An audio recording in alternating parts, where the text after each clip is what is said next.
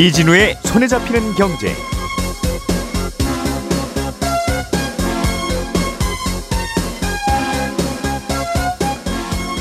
안녕하십니까 이진우입니다. 2년쯤 전에 경유차에 꼭 필요한 요소수가 아, 똑 떨어지면서 요소수 대란까지 있었던 거 기억하시죠? 세계에서 요소를 가장 많이 수출하는 중국이 우리나라의 공급을 끊으면서 일어났었던 일인데요. 중국이 또다시 요소 수출을 중단했습니다. 이번에는 어떤 이유로 요소 수출을 중단한 건지, 지금 상황은 어떤지 오늘은 이 얘기를 좀 자세히 해보겠고요. 내년부터 연말 정산을 할 때 세금 공제 항목이 더 늘어난다는 소식, 그리고 우리나라의 11월 소비자 물가 지수가 작년 11월보다 3.3% 오른 걸로 나왔다는 소식도 함께 들어보겠습니다. 12월 5일 화요일 손에 잡히는 경제 시작합니다. 우리가 알던 사실 그 너머를 날카롭게 들여다봅니다. 평일 아침 7시 5분 김종배의 시선 집중.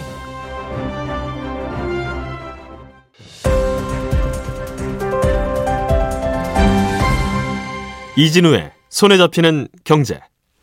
네, 오늘은 MBC 양효걸 기자, 남국민 경제뉴스 큐레이터, 그리고 손에 잡히는 경제의 박세훈 작가 이렇게 세 분과 함께 경제 뉴스들 정리해 봅니다. 세 분 어서 오십시오. 네, 안녕하세요. 자, 우리나라 요소수 대란 또 발생하는가? 어, 이 뉴스를 좀 들어보죠. 네. 중국이 우리나라로 요소를 안 보내고 있어요? 맞습니다. 이 중국 당국이 최근 한국으로의 산업용 요소 수출 통관을 아, 돌연 막아서면서 우리 요소 수입에 이제 비상이 걸린 건데요. 이 정부와 업계에 따르면 한국의 관세청에 해당하는 해관총서에서 아, 지난달 말일에 갑자기 한국으로 건너오려던 산업용 요소 수출을 막았습니다. 예. 아, 요소는 뭐 디젤 차량 배출가스에 포함된 이제 질소 산화물, 그러니까 오염 물질을 물과 질소로 이제 분해하는 역할에 쓰이는데 음. 뭐 택배 차량, 뭐 탱크로리 차량 같은 이제 화물차 아, 배출가스 저감 장치에 주로 이제 들어갑니다. 근데 이, 게똑 떨어지면 차가 안 움직이는 거죠? 맞습니다. 이게 음. 어, 평소에는 흔해서 큰 문제는 없는데 운행에는 반드시 필요하기 때문에 또 이제 큰일 나는 거거든요. 그래서 아, 지난 2021년에 중국이 요소 수출을 제한하면서 국내에도 차량용 요소수 대란이 한 차례 이제 벌어진 바가 있습니다. 음. 중국이 요소 수출을 중지했다는 거면 네. 이건 왜 그래요? 요소가 생산이 안 되는 건 아니고 한반도로 넘어오는 걸 막는다는 네. 뜻인데 왜 그랬어요? 일단 정부 업계 설명을 좀 종합해 보면요. 중국 내부 수요에 비해서 공급량이 줄면서 일단 수출로 빠져나가는 물량부터 막았다는 음. 겁니다. 우리 쓸 것도 없다. 네, 일단 중국이? 네, 중국 바, 측 반응은 이제 뭐 한중 공급망에는 이상이 없다 이렇게 이제 해명을 하기도 했는데 한마디로 말하자면 중국이 우리도 쓸 게 없다. 우리 쓸 요소도 부족하다면서 이제 급하게 수출을 막은 겁니다. 아, 현재까지는 우리나라만 수출을 뭐 막았다든지 하는 뭐 특정 국가를 타깃으로 한 것은 아닌 걸로 파악이 되고요. 근데 중국에 왜 중국이 쓰던 쓸만한 요소가 부족해요? 어, 생산량도 굉장히 많은데 이걸 좀 알아봤더니 바로 인도가 좀 지목을 뭐 받았습니다. 그래서 최근 인도가 중국에서 수출하는 요소 물량을 이제 시쳇말로 싹쓸이 해가면서 중국 내부 물량이 확 줄어든 건데 아, 중국의 수출 물량이 한 500만 톤 정도 되는데요. 이 중에 한 45에서 50%를 인도로 이제 가져간다고 합니다. 그래서 어, 일단 인도가 최근 뭐 빠르게 경제 규모를 키우면서 요소 수요가 또 급증하기도 했고요. 아마 저 차에 넣는 요소수 용도보다는 비료에 쓰는 요소를 좀 인도가 더 사가는 게 아닌가 맞습니다. 싶은데요. 네. 어. 아, 중국 요소를 이렇게 한꺼번에 가져가면서 중국 내 요소 가격이 올랐고 수급이 불안해지면서 이제 우리의 기획재정부에 해당하는 이제 중국의 발개위라고 있거든요. 국가발전개혁위원회가 이 수출량을 통제하기 시작했다는 설명입니다. 예. 그래서 수출 물량을 제한하는 이제 사실상 요소 쿼터제를 실시하는 거 아니냐 이런 이야기도 나오고 장기화하면은 내년 상반기까지 이런 수출 통제가 이루어질 수도 있다라는 전망이 나오고 있습니다. 야, 이게 한 10년 전만 해도 중국인들이 뭐 좋아하기 시작합니다. 그러면 전 세계에 맞습니다. 그게 싹 없어지고 가격이 뭐 몇 배씩 뛰고 그래서 네. 중국인들이 어떻게 취향이 바뀌는지 잘 관찰해야 됩니다. 맞습니다. 중국인들이 다행히 그래도 돼지고기 좋아해서 망정이지 저거 한우 좋아하기 시작하면 네. 집 팔아도 한우 못 사 먹습니다. 네. 그런 얘기 농반 진반으로 했는데 네. 이제는 그게 인도로 바뀌었군요. 예, 인도로 점차 올라가고 있는 그런 아. 모양새입니다 지금. 예. 그러면 일단은 요소는 우리는 일단 요소수 쓰는데 제일 민감한데 네. 이 요소수 대란 또 일어나는 겁니까? 일단, 봐야 되겠어요? 어, 현재 요소 비축 물량은 한 3개월치 정도로 보고 있습니다. 한 세 달은 버틸 수 있다는 건데요. 이 비축 물량을 가지고 최대한 버티면서 이 다른 공급선을 알아보는 게 현재로서는 최선의 방법이고요. 어, 하지만 요소수 대란 사태가 일어났던 2021년하고는 상황이 좀 다르다는 게 정부와 업계의 설명입니다. 예. 당시에는 이제 기본적으로 이- 지금 있는 석 달치 재고 같은 것도 없는 상황이었고요. 2021년 때 하도 좀 난리가 났었기 때문에 어, 당시에 뭐 호주 호주에서도 들여오고 뭐 인도네시아, 베트남에서도 사왔는데 그래서 지금 그 판매처들에 대한 연락망이 구축된 상태고 한마디로 대체 공급망 전화번호부가 일단 있다는 겁니다. 따라서 지금은 계속 그쪽 국가들로부터 얼마에 들어올 수 있는지, 얼마나 들어올 수 있는지를 알아보는 상황이고 또 하나 차이점은 2021년 사태 이후에 공공 비축을 좀 확보를 하고 있어서 아, 조달청에서 한 0.5개월분은 항상 가지고 있는데 이번에 또 추가로 구매할 계획을 세우고 있다는 겁니다. 들어보면 전화번호는 있는데 네. 전화는 받는 것 같은데 네. 여기도 없어요라는 답을 계속 하고 있는 것 같아요. 네. 인도도 거기 가서 살 거고 네, 중국도 맞습니다. 거기 가서 사오려고 할 거 아니겠습니까? 우리 같은 사정이 전 세계 우리나라만 있는 게 아니라 네. 그 공급망 전화번호부 전화해 봐서 딱 있었으면 네. 문제 없습니다. 호주에서 들어오면 돼요. 발표 끝 이랬을 텐데. 네. 근데 이, 2년 전에 이런 일이 있었을 때 중국이 또 막을 수 있으니 네. 대체 공급망을 좀 구축해 보자. 이게 전화번호만 갖고 있자고 했던 게 아니었잖아요. 맞습니다. 근데 이제 지금 비판의 어떤 지점이 문제는 2021년 이후에 오히려 요소수에 대한 중국 의존도가 더 커졌다는 건데요. 2021년도에 한 70% 수준이었는데 어 20, 2022년에는 60%로 내려갔다가 올해 다시 중국 비중이 91%를 넘었습니다. 음. 그러니까 요소는 사실 비료로 쓰이는 농업용하고 차량에 쓰이는 공업용, 산업용으로 나뉘는데 현재 농업용 요소는 중국 의존도가 한 20% 수준이거든요. 문제가 없는데 지금 문제되는 건 산업용, 차량용이고 따라서 이 요소수 대란의 교훈을 잊고 다시 중국 의존도를 늘리다가 이렇게 불안해진 거 아니냐라는 게 이제 비판의 어떤 어, 음. 요지가 되겠고요. 하지만 또 업계에서는 반론도 나오고 있습니다. 일단 요소라는 게 만들기 어려워서 못 만드는 게 아니라 채산성이 안 맞아서 그냥 중국에서 사오는 게 싸다 보니까 계속 국내 생산이 줄다가 사라진 건데 음. 사실 국내 요소 업계가 이제 롯데 정밀화학이나 이런 데를 제외하고는 대부분 중소기업으로 구성이 돼 있습니다. 그런데 예. 다른 나라보다는 중국 어, 요소 가격이 더 싸거든요. 예, 그래서 예. 예를 들어서 중국 요소가 한 10% 이상 싸고요. 그러면 음. 중국 요소가 품질도 저- 좋다고 합니다. 그래서 어, 요소수를 사오면 이 맑은 정도가 이렇게 보이는데 오히려 동남아 제품들은 좀 탁한 이물질도 좀 섞여 있고 그런데 더 비싸다. 네 그런 더 비싸기 때문에 당연히 규, 규모의 경제가 안 만들어져 있는 제품들이니까 더 그렇겠죠. 맞습니다. 근데 음. 중소기업한테 언제 있을지 모를 대란을 막기 위해서 가격도 비싸고 품질도 떨어지는 요소수를 무리하게 좀 사서 비축해 놔라 이렇게 하기도 좀 어렵다는 거고 네. 업체 입장에서는 정부는 이제 거의 모든 부처가 달려들어서 디젤 차량 퇴출시키겠다고 난린데 음. 업체한테는 디젤 차에 필요한 요소를 한꺼번에 많이 사놔라. 사실 이거 요구하는 게 맞냐라는 반발이 그럴 거예요. 다른 중국 이외에 다른 곳에서 그 공급망을 만들라 말은 쉬운데 네. 그럼 비싸게 사와야 되는데 다른 곳에서는. 예. 비싸게 사온 요소수를 소비자한테 팔려면 소비자도 비싸게 사줘야 되는데 네. 소비자는 제일 싼 것만 사갈 거 아니겠습니까? 맞습니다. 가성비 좋은 거. 네. 그럼 이제 소비자들이 어쩔 수 없이 비싼 걸 사셔야 되면 네. 강제로 요소수 살 때는 두 개씩만 파는데 하나는 중국산, 음. 하나는 뭐 호주산, 내지는 하나는 동남아시아산 이렇게 묶어서만 팝니다. 음. 그렇게 팔고 국민들이 받아들여야 되는데 이제 그게 아니면 답은 없죠. 그게 쉽지 않다는 겁니다. 음. 알겠습니다. 근데 이게 요소가 비료에도 쓰이니까 네. 농업에도 쓰일 텐데 농업용은 중국 의존도가 많이 줄었다면서요. 맞습니다. 어떻게 줄였어요, 그건? 일단 앞서 말씀드린 요소 단가하고 좀 관련이 있는데 현재 농업용 요소, 그러니까 비료 요소는 남해화학이라는 곳에서 거의 뭐 절반 가까이 국내에 공급을 책임지고 있는데 이곳이 이 농협 그룹의 계열사입니다. 그러니까 일반 민간 기업, 그러니까 특히 중소기업보다는 훨씬 좀 공적인 목적으로 물량 비축이 가능한 상황이고요. 음. 가격이 조금 다소 높다 하더라도 사실 이제 수급이 끊기지 않기 위한 이제 공적인 목적을 가지고 다른 나라에서 이제 들여오는 거는 사실 가능하다. 이거는 그래서 현재 차량용은 현재 시장 구조상 이런 공적인 비축 목적으로 음. 쟁여놔라 말아 하기가 굉장히 어려운 상황인 겁니다. 농사용 비료는 쉽게 말하면 나라 돈이 들어간다는 뜻이네요. 동남아에서 좀 비싸게 사온 거 그냥 나라 돈으로 보조해주고 더 싼 값에 파세요 해서 팔고 있다는 뜻이네요. 이 맞습니다. 비료 요소는. 네. 최대한 이제 안정적으로 공급하는 데더 음. 목적을 두고 있다는 겁니다. 그렇게 하여튼 뭘 좀 하려면 항상 돈이 필요해요. 그죠? 제도만 바꿔서 될 건 하나도 없고. 맞습니다. 음. 어떻습니까? 지금 세- 재고가 세 달치 있다고 그러는데 어, 이게 지- 좀 대란이 일어날 수도 있을 것 같고 잘못하면. 일단 객관적으로 보면 재고가 크게 부족하거나 갑자기 대란으로 빠진 상황은 아니고요. 어제 이제 정부 관계자와 통화할 때도 기자들이 보도하면 동의 날 수 있다 이렇게 이야기를 했습니다. 그러니까 이 얘기는 뭐냐면은 한마디로 이제 불안 심리가 너무 이제 지나치게 커지면 가수요가 생기고 음. 요소수 가게로 이제 달려가게 되는 건데 예. 결국은 이 기대 심리만으로 실제 품귀 현상이 일어나는 이제 자기 실현적인 기대가 발생할 수 있다. 이 마치 은행들로 이제 돈을 찾으러 몰려가는 이제 뱅크런처럼 사실은 음. 지금 재고가 그렇게 빠듯한 상황이 아님에도 불구하고 이 가수요 때문에 일시적으로 좀 어, 품귀 현상은 좀 나타날 수 있다. 음. 이런 분석을 내놨습니다.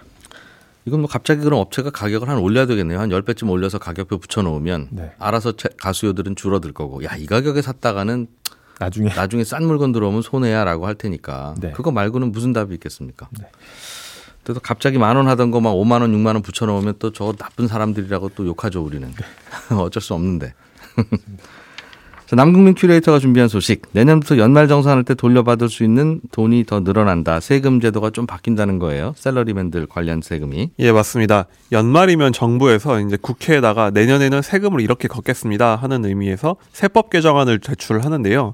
이번에 정부가 낸 세법 개정안을 보니까 내년에는 연말정산에서 돌려받을 수 있는 공제 항목이 더 늘어났습니다. 네. 그러니까 공제가 늘어난 게 여러 가지라서 이제 많은 분들이 체감할 수 있는 것부터 말씀을 드리면요. 내년에는 올해보다 신용카드를 더 많이 쓰면 받을 수 있는 소득 공제가 늘어납니다. 그러니까 얼마나 늘어나는지 보면요. 일단 올해 쓴 금액보다 5% 이상 많이 쓴 금액부터 공제 대상이 되는데요. 예.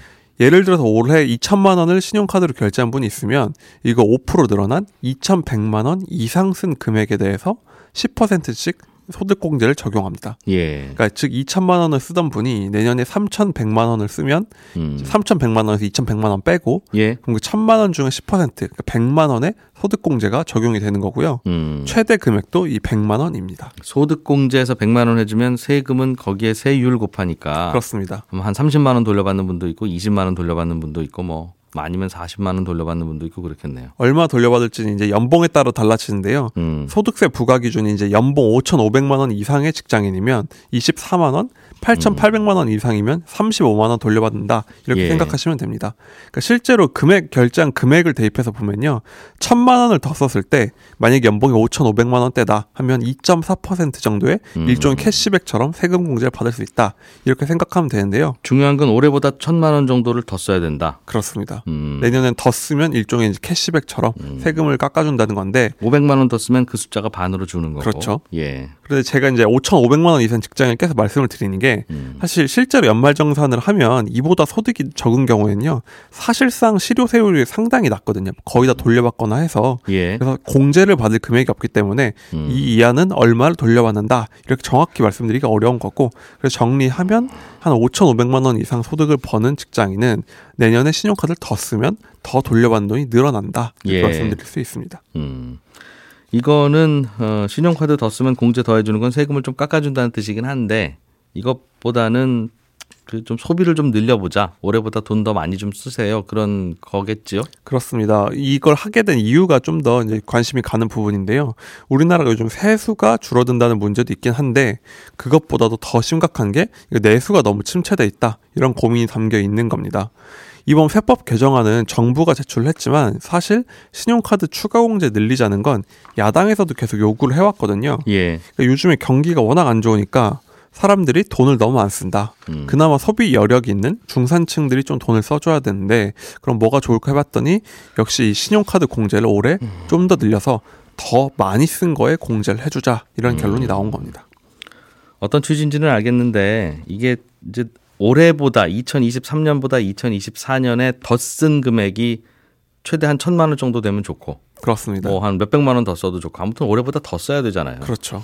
그럼 올해 아직 12월이 남아 있지 않습니까? 네. 이거 좀 받으려면 12월에는 안 써야 되잖아요. 만약에 비싼 거 살 일 있으면은 지금은 기다려야 되겠죠. 카드를 안 쓰거나 아니면 현금으로만 쓰든가. 그렇죠. 불편하잖아요. 그러니까. 그렇죠. 맞습니다. 그러니까 이 카운트를 이거 할 거면 올해 12월부터 카운트를 해줘, 해주든 아니면 요 발표를 내년 1월에 하든 해줬으면 다른 부수 효과는 없었을 텐데 네. 그런 요령을 또 고민을 해야 되는 상황이 되긴 했네요. 그렇죠. 음. 알겠습니다. 그리고 또 월세 세액공제도 늘어난다면서요? 그렇습니다. 내년부터는 연소득이 8천만 원 이하인 무주택 근로자의 경우에는 월세의 15에서 17%를 1천만 원까지 세액 공제해 줍니다. 그러니까 지금은요, 이걸 연소득이 7천만 원 이하, 그리고 최대 750만 원까지 세액 공제를 해주거든요. 그러니까 대상도 늘리고 받을 수 있는 사람, 받을 수 있는 액수도 늘린 건데요. 근데 사실 이 세액 공제 최대 액수가 250만 원 늘었는데요. 지금 기준으로도 대략 월세 한 400만 원 이상 집에 살아도 예. 지금 750만 원 한도를 채우기가 쉽지가 않거든요. 현실적으로는 월세를 더 돌려받게 되는 곳은 많지는 않을 것 같다. 세어보니까 한 14,000명 정도 된다고 하고요.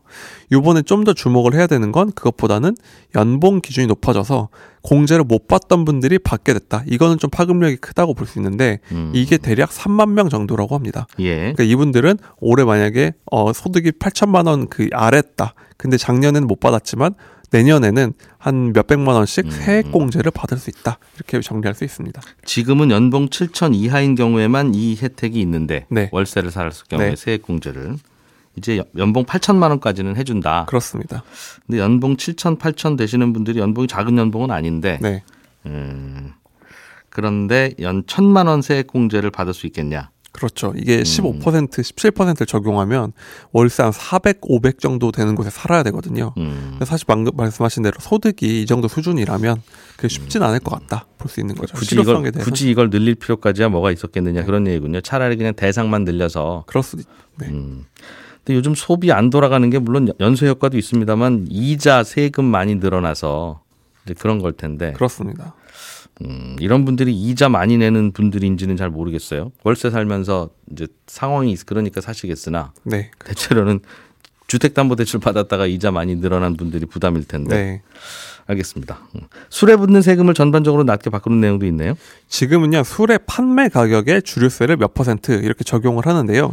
내년부터는 유통 비용이나 뭐 이윤 빼고 유통 원가에 주세를 물리는 방향으로 개정하는 내용이 담겼습니다. 음. 이렇게 되면요 지금 판매 중인 소, 뭐 소주나 위스키의 경우 출고가가 한 20% 정도 낮아질 걸로 추산이 되는데 요즘에 음식점에 소주 한 병에 7,000원 이렇게 치솟다 보니까 음. 워낙 불만이 높잖아요. 그러니까 이런 술에 붙는 세금을 좀 낮춰서 가격 인상 압력을 좀 낮춰보자 이런 취지로 풀이됩니다. 네. 자, 박 작가님, 우리나라 11월 물가 지수가 조금 전에 발표됐던데 예, 조금 전에 나왔습니다. 작년 11월 대비 3.3% 오른 걸로 나왔습니다. 예. 지난 10월에 작년 10월 대비 3.8% 오른 걸로 나왔었으니까 상승폭은 살짝 완화가 된 겁니다. 음. 석유 가격이 작년 11월 대비 떨어진 영향이 크고요. 석유 가격이랑 농산물 가격을 뺀 고본 근원물가 지수를 보면 작년 11월 대비 3.3% 오른 걸로 나왔는데 예. 여기 작년 10월에 작년 10월 대비 3.6% 나왔었으니까 요것도 살짝 오름폭이 둔화되긴 했습니다. 음. 정리하면 11월 물가는 오름세가 이제 살짝 둔화되고 있는 모습이고 그러나 여전히 한국은행의 목표치인 2%와는 거리가 좀 있다는 음. 겁니다. 우리나라는 목표치까지는 안 가고 그러나 뭐 많이 오르던 때보다는 조금 좀 덜 오르는 것 같기는 하고 물가가. 그렇죠. 8월에 3.4, 9월에 3.7, 10월에 3.8 작년 동월 대비로요. 음. 이렇게 쭉 오르고 있다가 11월엔 살짝 꺾인 모습입니다. 그렇게 다른 나라들 요즘 물가는 어때요? 다른 나라들도 상승률이 좀 둔화되고 있긴 합니다. 미국 같은 경우엔 최근에 물가 관련해서 나오는 지수를 보면 가전이나 가구 같은 내구재 가격 오름폭이 매우 둔화되고 있다는 게 특징이거든요. 음. 중고차 가격도 상승폭이 많이 둔화되고 있고요. 그동안 미국의 물가가 오르는 다양한 이유들 중에 하나가 원자재 가격이 올라서였는데 예. 원자재 가격이 오르는 건 공급망이 제대로 안 들어갔던 탓도 있고 또 다른 이유가 월급이 오른 미국 근로자들이 내구재를 사들이기 시작하면서 음. 내구재 수요가 올라가고 내구재 만드는 재료인 원자재 수요가 늘면서 원자재 가격이 올라갔던 것도 있거든요. 음. 그런데 이제는 공급망도 예전에 비해서는 원활히 잘 돌아가고 있고 사람들이 금리 오른 영향으로 소비도 좀 줄이면서 내구재 가격 오름폭이 둔화되고 있는 걸로 보입니다. 음. 그러면 이제 원자재 가격도 서서히 내리기 시작하겠죠. 그래서 최근에 미국 주가가 오름세를 보이는 게 오늘 새벽에 조금 내려서 마감을 했습니다만 이렇게 사람들이 소비를 덜 하게 되면서 물가가 서서히 오름폭이 둔화되면 곧 미국 연준이 금리를 내릴 거라는 기대감 섞인 전망이 강하게 작용한 결과로 해석을 하기도 합니다. 음. 그리고 유럽 연합 쪽을 보면 여기는 물가 상승률이 미국보다 좀 더 많이 둔화가 되고 있는데요. 최근 3개월 연속으로 시장 예상치보다 낮게 나오고 있고요. 네. 가장 최근인 11월 같은 경우는 작년 11월 대비 2.4% 오른 걸로 나왔거든요. 음. 이게 21년 7월 이후 최저치인데 각국 중앙은행들이 목표치를 보고 있는 게 2%잖아요. 네. 그럼 뭐 2%에 거의 근접할 정도 숫자가 나온 겁니다. 그러면서 이제 유럽연합 내에서는 기준금리를 좀 빨리 내려야 한다라는 목소리들이 힘을 받고 있어서 어쩌면 유럽이 미국보다 더 먼저 금리를 내릴 거다라는 전망도 나오긴 합니다. 그렇군요. 유럽이 금리를 먼저 내릴 수도 있겠다. 예, 지금 사, 지금 상황은 그렇다는 겁니다. 물가가 먼저 잡히고 있고 경기가 더 안 좋으니까 네, 알겠습니다. 이 소식도 재밌네요. 미국 부부들이 요즘 네, 이혼을 하고 싶어도 네. 어, 주택 시장 때문에 이혼을 못 한다. 그렇습니다. 어, 이게 무슨 얘기예요? 월스트리트저널 보도 내용인데 미국에선 부부가 이혼할 때 공동 명의의 집을 팔아서 각자 독립하는 게 일반적이거든요.